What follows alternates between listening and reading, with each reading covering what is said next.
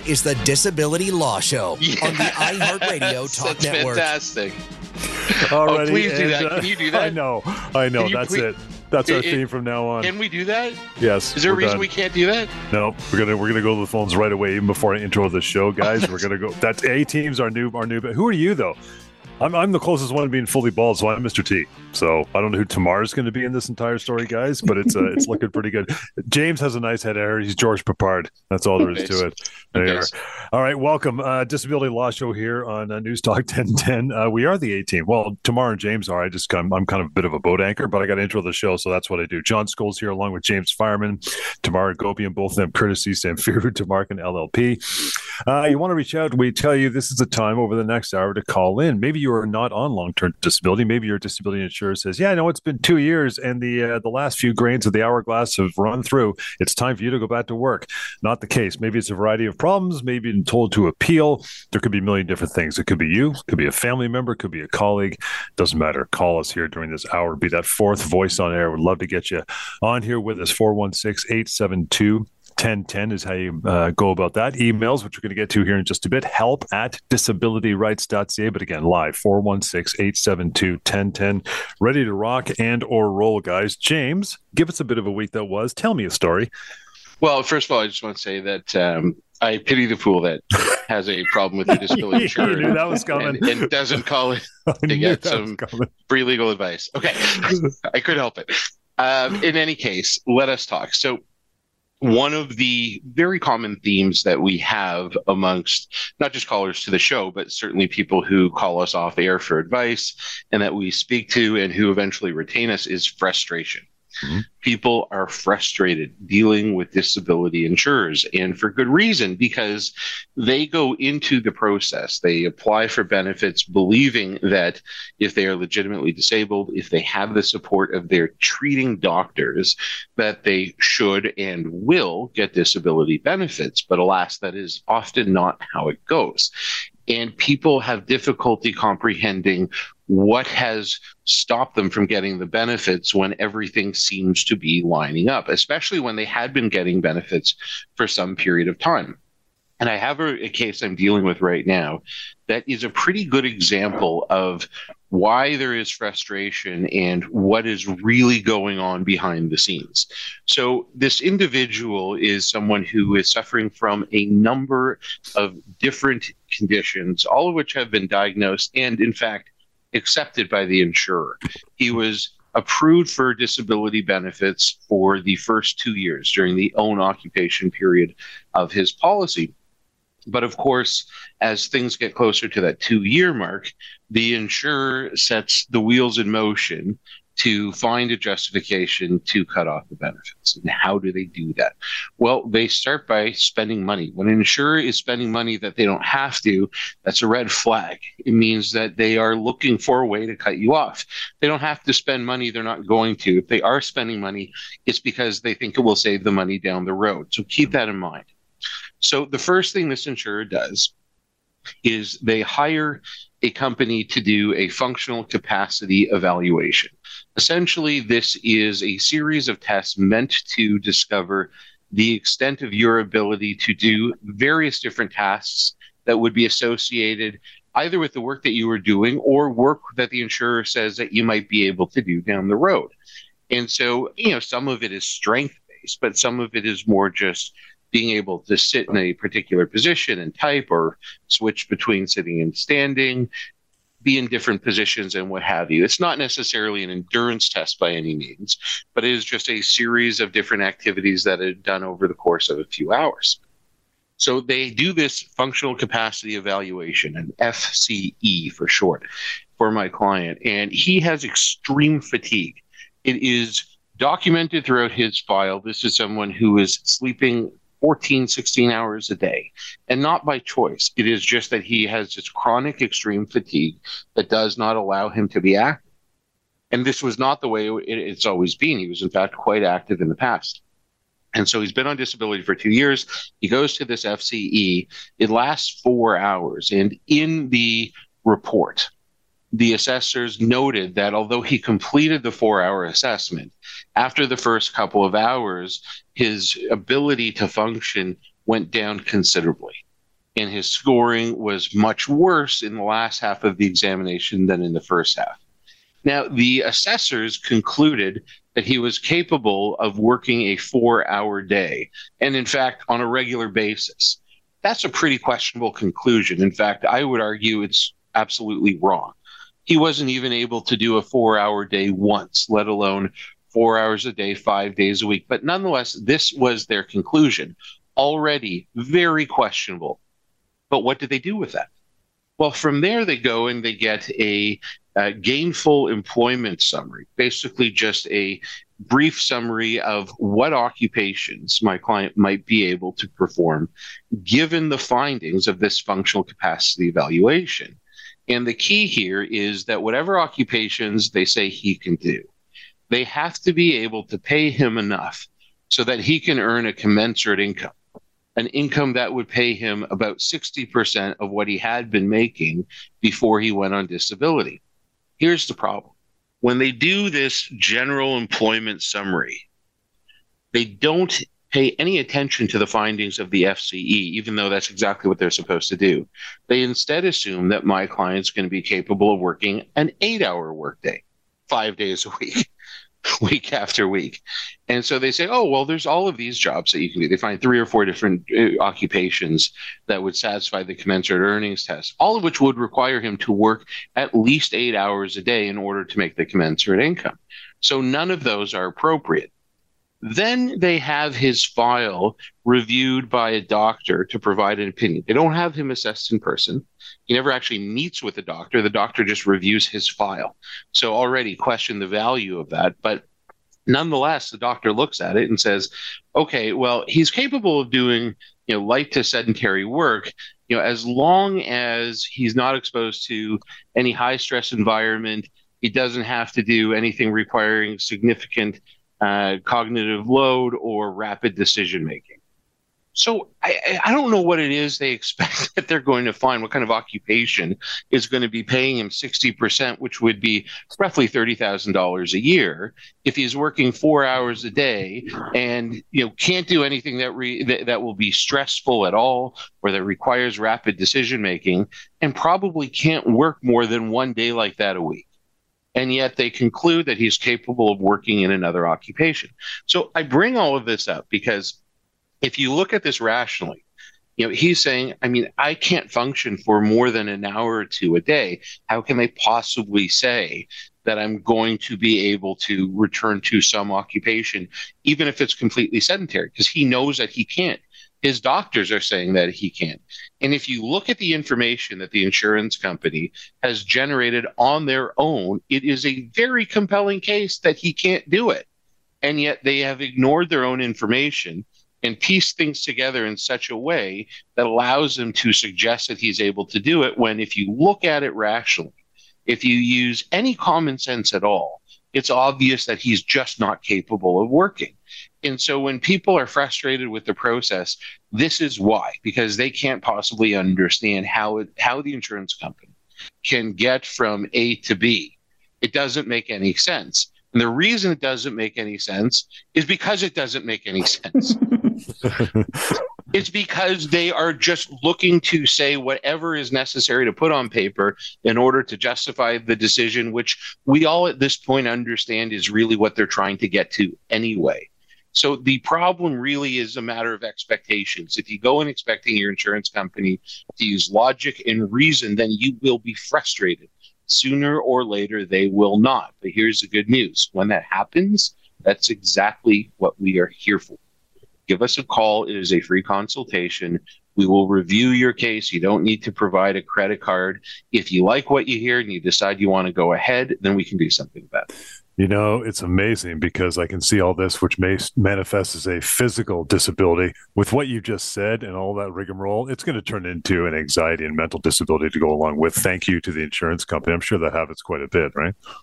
All the time. Yeah, yeah. What's uh, what's your view, Tamar? We'll, we'll, get that after a short round. We got time. Yeah, go ahead. What do you think? We got okay, good. Uh, because when I hear the word frustration, it actually brings to mind a, a, legal concept, and so I wanted to add on to James's opening salvo and talking about frustration in the context actually of employment. I'm not going to dabble too far, but I think it is segueing nicely into what James describes, which is a profile of an individual who very clearly is disabled from working. Uh, I'm not sure where your client's at in terms of the own occupation or the any occupation, James, but most certainly it, it raises a profile of an individual who likely is totally disabled in any work setting. And so the add on question that I typically get is, well, what happens to my job? So, what happens to my employment in a setting like this? And my overall advice is that your employer is actually entitled to know generally what's happening with your health, uh, but only your prognosis, not really the details, not really the diagnosis, if you're on claim and approving and getting disability benefits. But if it gets to a point where you're not capable of returning, and that is fairly clear in the medical information, then it creates a profile as a legal principle that your employment may be frustrated. And this is a concept that's protected by the Employment Standards Act, and there are actually minimum entitlements for termination pay and potentially severance pay for individuals who are not capable of returning back to their job as a result of their disability. What I want to make clear, though, is that it has to be triggered and it is a legal concept. So when you think about frustration, it is something that you absolutely want to get legal advice on, and it should not be triggered arbitrarily. And there's actually not even really a time frame involved. So if someone is on claim and you're listening and you're thinking, well, I'm unlikely to return back to my job, I'm still getting my disability benefits, what happens to my employment? Generally speaking, you probably want to keep it open for a period of time and then mm-hmm. may make an assessment down the road as to whether or not you want to trigger the end of your employment on this concept of frustration of contract. And with that, guys, we'll slip into a quick break, get back to more. This will give you some time. If you're listening to arm yourself with the phone and give us a call, 416 872 1010. Failing that, we'll dive into our email, and that would be help at disabilityrights.ca. We'll continue more of the Disability Law Show on the Bell Talk Radio Network. Alrighty, let's get back into it. It is uh, 120. Welcome to the show, Disability Law Show, News Talk 1010. John Scholes, along with James Fireman, Tamar Agopian. You can reach out to both of them and their teams anytime. Always ready for a chat and to educate you and alleviate some stress and some strife, which uh, dealing with an insurance company can sometimes turn into. Right, that number one eight five five eight 821 5900 help at disabilityrights.ca. And you can also go to ltdfaq.ca. That's a good little website for short, concise, non legalese definitions and answers about LTD. ltdfaq.ca. Uh, anonymous, of course, and free. You can use that anytime. Guys, first email, Juan is our guy, says, I injured my back at work about six months ago. Uh, through WSIB, I was able to get some rehab that helped a lot. My doctor has cleared me to try a gradual return to work with modified duties next month. My work recommended that I apply for long term disability benefits, which I did, but I was denied. The insurance company said I did not qualify for benefits because I was, quote, not continuous or continuously totally disabled through the elimination period or beyond. What does that even mean? Can I fight these guys? Well, there could be possibility of fighting these guys for sure. One, I think that what I would defer to is what his own medical team are recommending about his capacity to work. But to specifically address his first question, which is what does that mean, that continuous total disability through the elimination period? Let's get into that part of it first. The elimination period is actually the hold period or the waiting period before your LTD benefits start to kick in. Usually that lines up with potentially either a short term disability plan that your employer might have or EI sickness benefits. Either way, it's typically 17 to 26 weeks before you get dollar one from the LTD insurer. But when the LTD insurer is looking at your application and is looking to see whether or not they are going to issue that dollar one, they are looking to see that you are totally disabled pursuant to their policy for that whole period of time and beyond. And so, what they are seeking is medical information that one cannot do typically his own occupation. That's most group disability policies that we look at. The initial definition to qualify for long term is are you totally disabled from your own occupation? And so it certainly sounds like he was. And it sounds to me like he may have even been compensated for a period of time. And so I'm a little bit puzzled by actually the disability insurer's conclusion other than to assume that perhaps the threshold or the partial work capacity exceeds perhaps the assumptions being made as to what total disability actually means under the policy. And the thing is, most disability policies don't actually define that threshold of work. There could be some policies that have a partial definition, or sorry, partial disability definition or term. But either way, it's not like if you're working 20 hours a week that you're not necessarily totally disabled. But the devil is in the details. And I feel like I may say this time and again, but that capacity to work and that allowance for one to get back to work in some form or setting really will influence whether or not the disability insurer actually owes LTD benefits. The policy probably speaks to the fact that there is something owing. Perhaps there's something to the extent of a top up payment. So if you have a partial work capacity, that the insurer may still actually have to pay you benefits for a period of time. But it will depend greatly on what that looks like for one. And frankly, if it's even successful, right? Because if he ends up going back to work perhaps it's a gradual return. I have seen quite commonly that that effort is perhaps not successful and under medical advice he's off work again and therefore he absolutely should be entitled to long-term disability benefits. So I think in that scenario it's it could be a wait and see and a further deeper dive into the medical information and what his own doctor is allowing him to do in terms of his capacity to work. The other element of it as well is this workers' compensation feature and I don't know how heavily this is being uh, influenced in terms of the decision by the disability insurer not to approve. But their policy probably says they get a credit for your workers' compensation amounts if you're getting an income amount. So Juan tells us he got rehab and uh, you know treatment support by his worker, workers' compensation claim.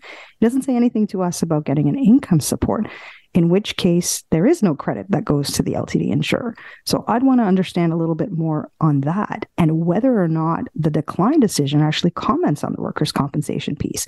Because I can think of a situation where um, there was a disability insurer who said, well, since you're getting compensation for workers' compensation, we're not going to pay you LTD.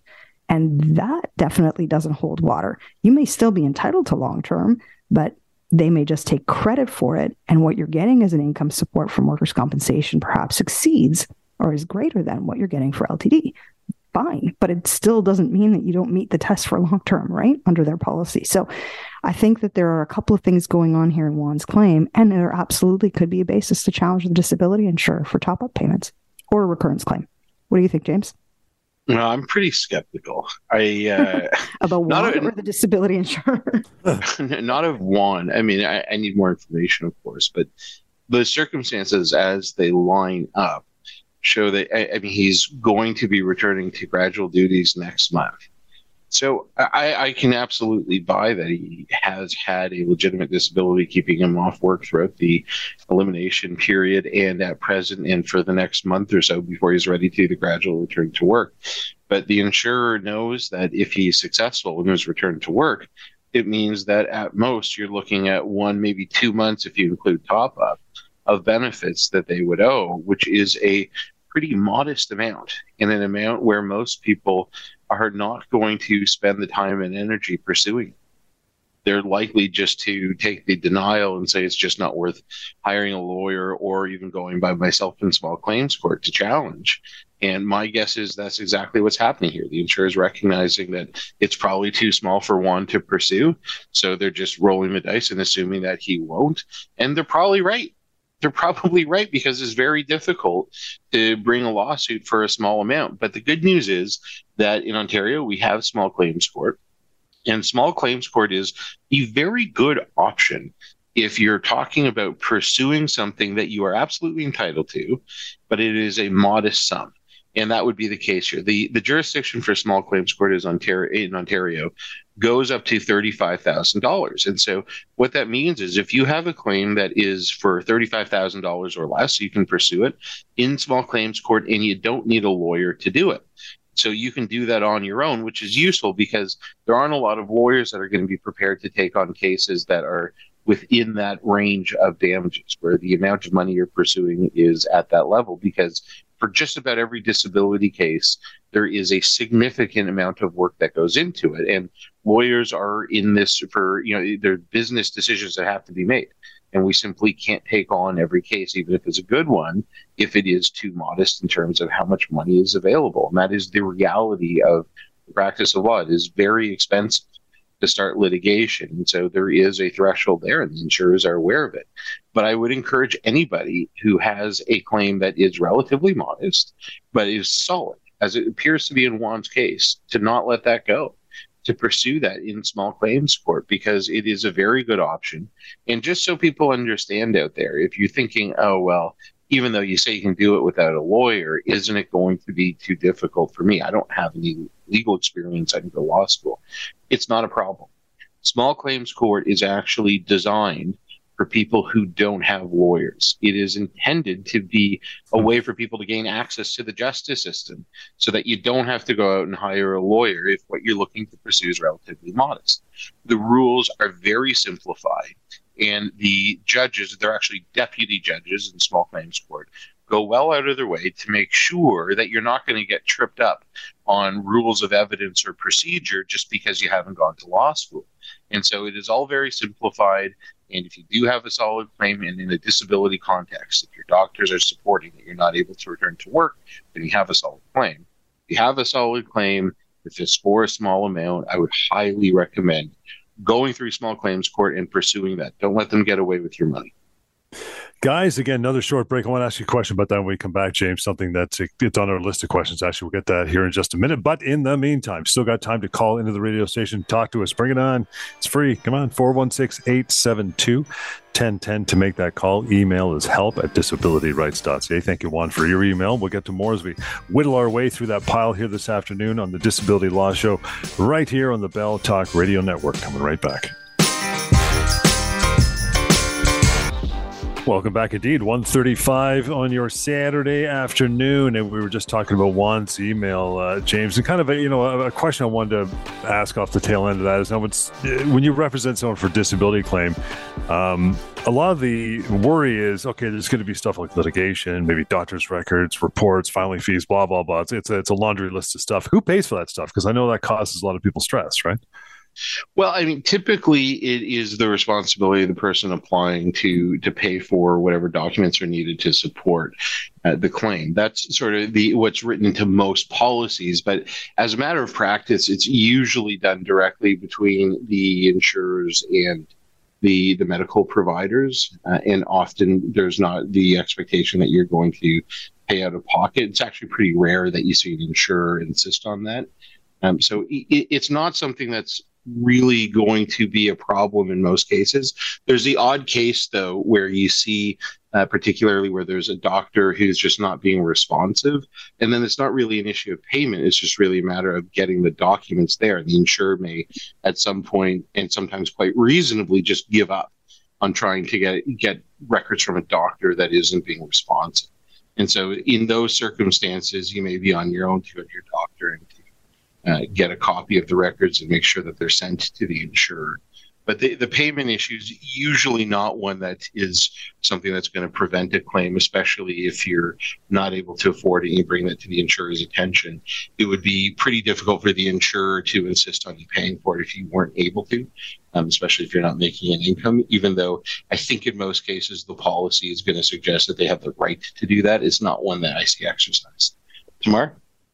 Yeah, I mean, I think the other part of this is that I want our listeners to know that if we're on the case, we're going to incur all those expenses. So I don't want people to feel like that part of it is really a barrier of retaining us uh, to help with the disability claim.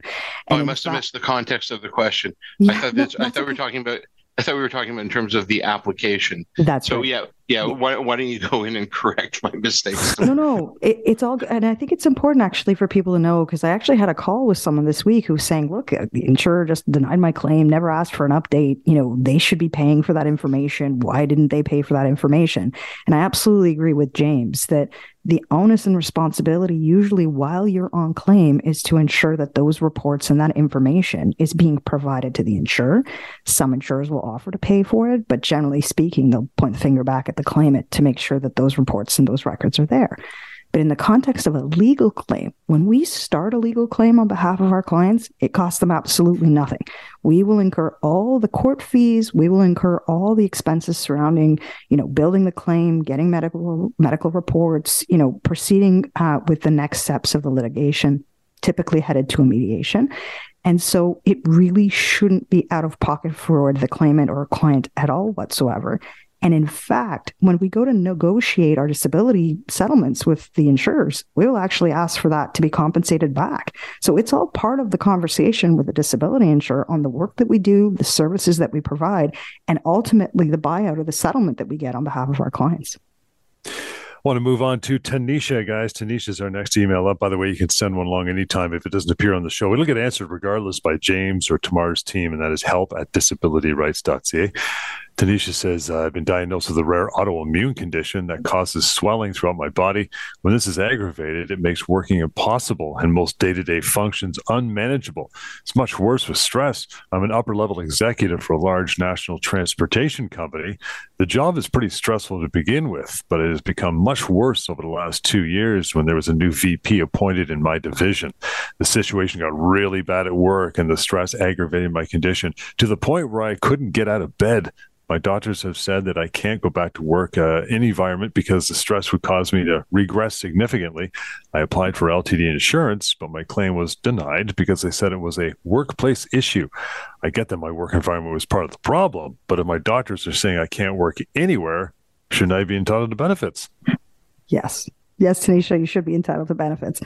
This is too easy for disability insurers to take this fallback position, John. And James could tell you the same thing that when there are workplace stressors and those stressors actually cause or contribute to the disability profile, I see time and again disability insurers saying, hey, this is all just a workplace conflict issue. You should work this through with HR and get back to work in essence. But that's not what Tanisha is describing to us. She's actually saying that she's got health issues that are made worse by stress. And it just so happens that it's the work setting that caused that stress. But I would bet if we asked her, she's been out of the work setting now for who knows how long, as she's going through the process of applying for long term. So she's probably been off for a number of months already.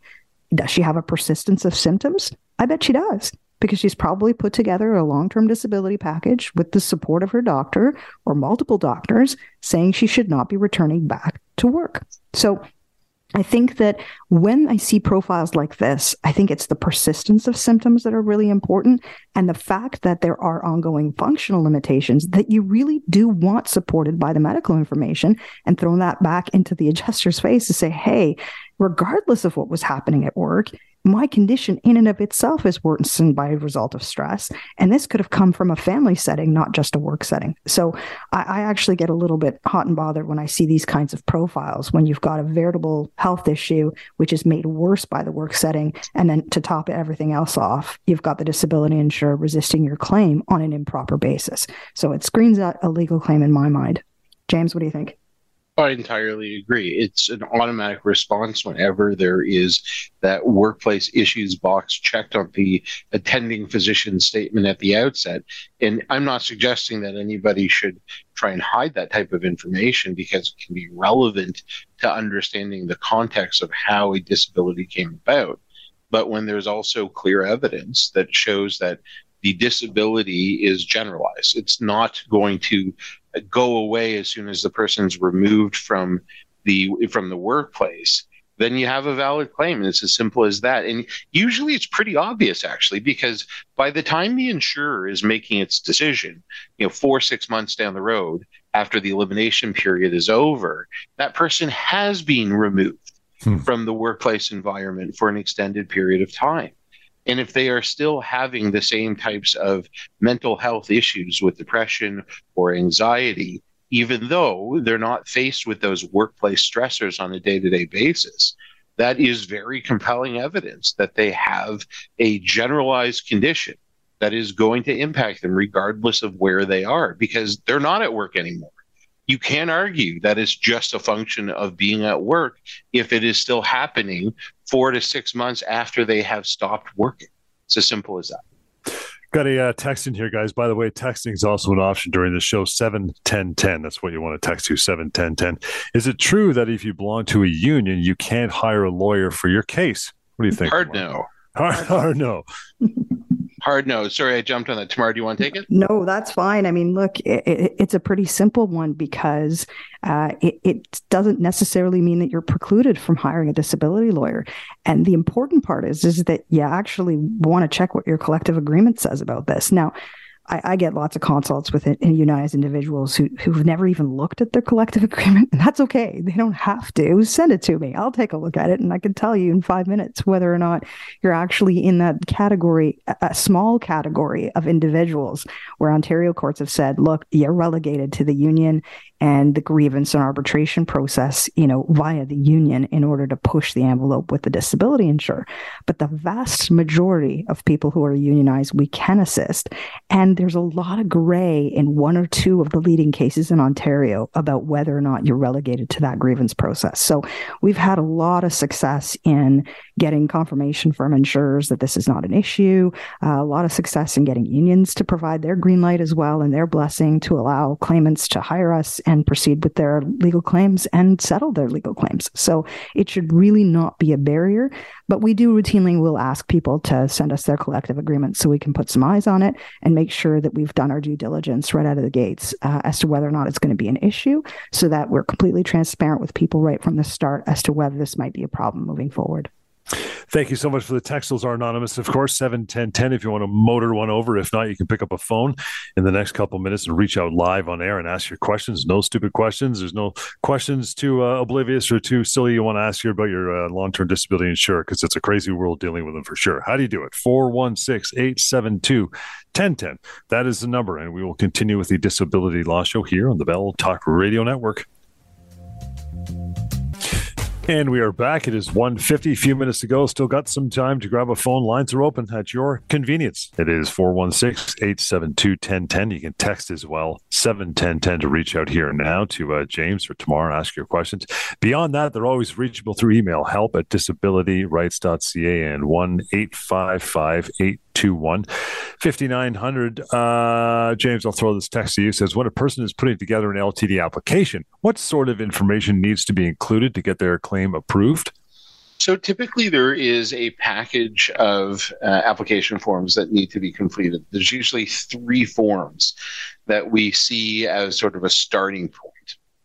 So one of those is a statement from the applicant. It's usually called the employee statement if it's a, a, group disability policy through your employer. So this is something that you would fill out on your own, and it's got basic information about uh, your address and age and so forth, your disability, the medications you're on, which doctors you're seeing, in the way that you say that your disability is impacting you and your ability to function. Then there is a form that your employer has to fill out, and that is typically going to show your position, how much you were earning, what the job requirements are uh, for your position, whether it's a physical or sedentary job, and what types of functional requirements there are when you last worked, and so forth. But the last form is the one that is really by far the most critical, and that's what's called the attending physician statement. And so that's going to be filled out by your primary physician. If you have a physical disability, it's going to be your your family doctor. If you have a mental health disability, it may be your family doctor, or if you have uh, a psychiatrist or a a, a, psychologist who's providing you with treatment, then they may be asked to fill that out, or you may have one from each of them.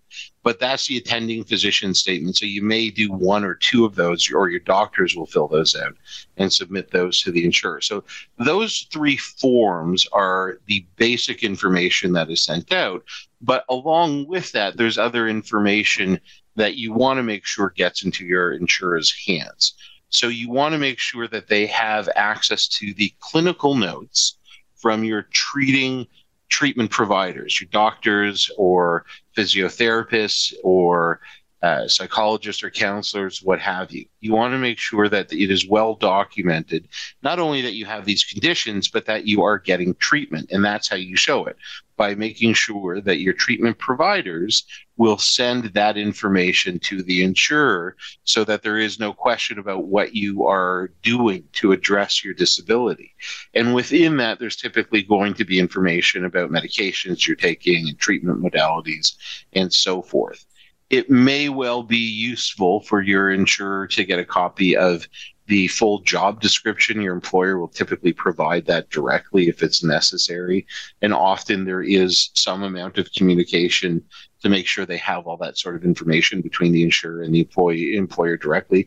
Remember that if it's a group policy, your employer is the group policy holder. So the policy is actually not in your name, it's in your employer's name. And so as the policy holder, the employer is entitled to some information about the process. So they will know that you've applied and they will know what the status is of your application. And there may be some communication just to make sure that information about your specific job is provided to the insurer. But even though they are the group policy holder, they won't be provided with copies of your medical documents. If they are, that's totally inappropriate. And that's a whole bigger issue. But that we rarely, if ever, see happen. So that's really what you you want to make sure is there at the outset. Uh, oftentimes, people will really just rely on their family doctor to submit their records, and that can be a mistake.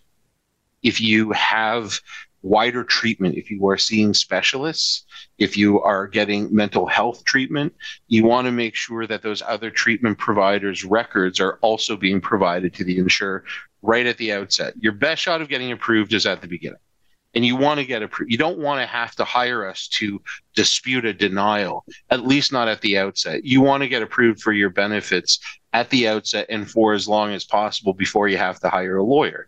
Because everything you recover through a lawyer, whether it's us or anyone else, you're going to be paying legal fees on. And so you want to minimize the extent to which you need a lawyer to help you get benefits. So you want to give yourself the best chance to get approved at the outset and the best chance to continue getting those benefits for as long as possible. Want to get over to a call 416 872 1010 is how you do it. Richard, thanks for uh, joining the show today. How are you? Fine, thank you. Good. What's on your mind? Uh, I already um, told the guy there and he explained to me, so I think I understand what he said there. So that's okay for now. All right. you, want to, you want to run a bias or are you okay? I'm okay so far. Yeah, thanks. Okay, okay, good. Okay, there you go. Well, you always have the option to uh, to reach out to the firm afterwards, right? So I'm going to give you that number before we. Uh, okay, that would be good here. You bet. One eight five five eight two one fifty nine hundred. Richard again. One eight five five eight two one fifty nine hundred. And uh, email is help at disabilityrights.ca. I got another text, guys. We got time for this. Yeah. We do. Says, uh, guys, I'm on LTD for generalized anxiety, and so far my insurance has been supportive. At one point, at what point would I need a lawyer in the event they discontinue slash deny my benefits? So here's what's interesting about this text message is that it was actually something I was going to raise as a back end to what mm-hmm. James was cool. communicating to us about what should be part of my package in terms of applying for disability benefits. And the reason I want to hone in on this is because what this text message describes is a generalized anxiety condition. And when we see these kinds of mental health disability claims, the details become incredibly important. And those details being uh, explained and extrapolated and put into the medical information and the application material that you're submitting to the insurer, very, very important. Now, the text message says to us, look, I'm on claim, I'm getting benefits. You know, what's the point in time that I need to, to speak to a lawyer or hire a lawyer? Absolutely, if your disability benefits are denied for any reason and your doctors are still supporting that you're not capable of returning back to, to work, then you do have a crystallized right to absolutely hire a lawyer and start a legal claim. The thing is, though, you want to make sure that you've got that advice ahead of time. So I don't want our listeners to think, gosh, you know, I'm going to wait to speak to Tamar and James until my claim gets cut off. No, no, these consults are totally free. We'll talk to you at any time. And in fact, if you think that's where it's headed, sometimes you do want to get some context around look, what am I being asked? You know, is there specific information the insurance company is looking for? What can I do to try and actually avoid the, the possible outcome of my claim being denied prematurely? So if you are advancing a mental health disability claim, you absolutely have a valid disability claim. But you've got adjusters who have you know very little medical background very little understanding of how to deal with individuals with mental health conditions. And so my primary advice there is you've got to spoon feed that information to the adjuster. And that information of your functional limitations the treatment efforts that you're making the overwhelming advice from your providers that you shouldn't be working all of that can absolutely come from you when you're asked by your adjuster, but should also absolutely come from any of your treatment providers as well. So if you're listening and you're wondering, look, I've got a claim for anxiety or depression, you know, are there missing pieces of information? What can I do to ensure that my benefits continue to be paid? You know, that goes back to as well the comments that James made about the importance of ensuring that you've got comprehensive, detailed medical information over to the insurance company. James, last words? No, I think you've covered it all really well. Beautiful. And with that, guys, we are pretty much wrapping it up for today. You can always reach out now that we are done, as we've mentioned throughout the whole show, to James or Tamar and their team. Numbers 1 821 5900. Use it anytime. 1 821 5900. Help at disabilityrights.ca or simply disabilityrights.ca as well. Get you to the firm website. And we'll catch you next time on the Disability Law Show here in the Bell Talk Radio Network.